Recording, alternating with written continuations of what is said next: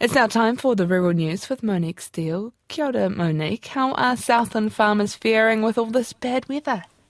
Well, many are in damage control, putting out supplementary feed and moving stock after heavy rainfall resulted in flooding across the region.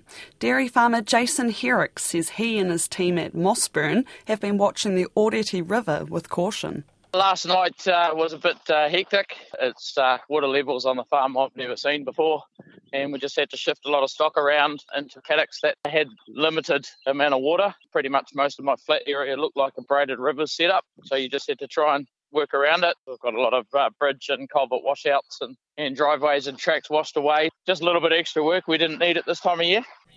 Jason Herrick says fortunately all of his stock survived the night, but it wasn't the same fate further west. Brendan Gow runs 10,000 stock units at Belmont Station near Black Mountain and says hundreds of lambs haven't survived the night. You will have lost some lambs. So, yeah, it's, um, wee bit frustrating there. And then we've also got uh, just a bit of damage around um, a few areas where um, waterway and that sort of thing where it's come up and um, come over top of culverts and made a bit of a mess. So yeah, we've got a little bit of work to do to tidy things up. Southland Federated Farmers President Chris Dillon says while Mataura River levels have peaked, farmers in its lower catchments and of the Oreti River should be prepared for more water to flow through. Fonterra says flooding is still causing access issues for milk collection on some farms, but they're hoping to be caught up by tomorrow. Meanwhile, further north in central Otago, heavy rain and strong winds have caused damage to cherry orchards, snapping poles and shredding the nets used to cover trees.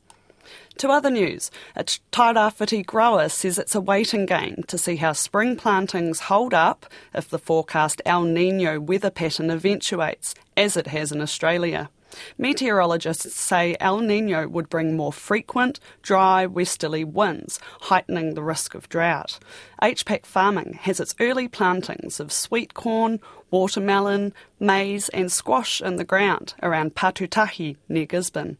Crop manager Eric Sandman says the soil temperature is warm and turning over nicely after a kinder spring than previous years.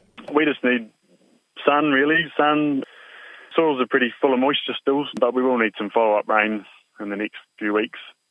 They're talking El Nino, which everyone sort of gets a bit nervous about, but there's not a lot of irrigation on our farm, so just yeah, pray for the pray to the weather gods really.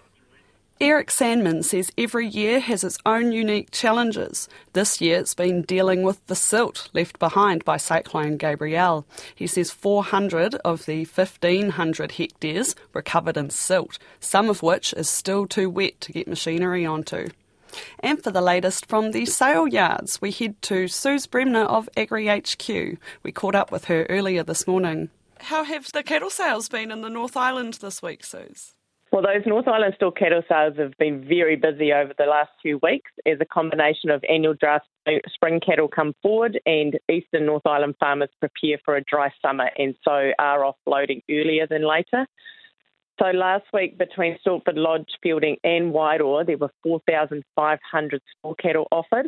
And this week, Stortford sold a further 1,300, and Feilding actually closed their books on Tuesday as their tallies climbed to 2,300 for today.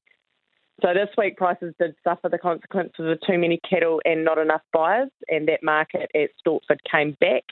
So compared to other years, the returns are still very reasonable. So two-year traditional steers averaged sixteen forty and three dollars twenty-eight a kilo, and yearling traditional steers averaged thousand eighty-five and three dollars thirty-nine a kilo. Are you seeing similar volumes in the South Island? Oh, not so much similar volumes, but store cattle are definitely ramping up down there as those spring markets kick in. Canterbury Park tallies rose to 573, though breeds and quality were a bit more mixed, and that was reflected in the prices paid. Balclutha also held a spring cattle sale that yarded just over 700 cattle, and two year steers reached a top of 1580, and the heifers were 1460. And at Temuka yesterday, there were over 1,100 cattle pens, and the best of the two year heifers made $2.80 to $2.85 a kilo, and yearling Hereford Friesian heifers sold for 740 to $900. And what about the sheep markets? We are at the pointy end of the old season store lamb market, and buyers are getting very selective about what they purchase. Teeth are under scrutiny now, and if any are close to or have cut those two tooth teeth, they are meeting resistance from buyers. At Feilding and Stortford, most store males sold for 90 to $130, and it was similar for the ewe lambs at those yards. And at Temuka earlier in the week, mixed sex store lambs mostly made 75 to $115, and at Coalgate, most made 74 to $109. And just quickly on prime lambs on both islands are mainly selling for 120 to $185, while the prime lamb ewe market still struggles due to a lack of demand for mutton. Three Kiwi farmers and their dogs are eagerly awaiting to hear how they've done in this year's Cobber Dog Challenge. The Trans Tasman competition sees 12 dogs fitted with GPS trackers to see how far and fast they can travel over a three month period. The hardest working dog will be announced next month. Kelsey Meads and her dog Sass, based at Coleridge Downs in Canterbury, have been taking part. Ms. Meads says it's been interesting to see how hard her small dog Sass really works clocking up to 42 kilometres in a day while set stocking.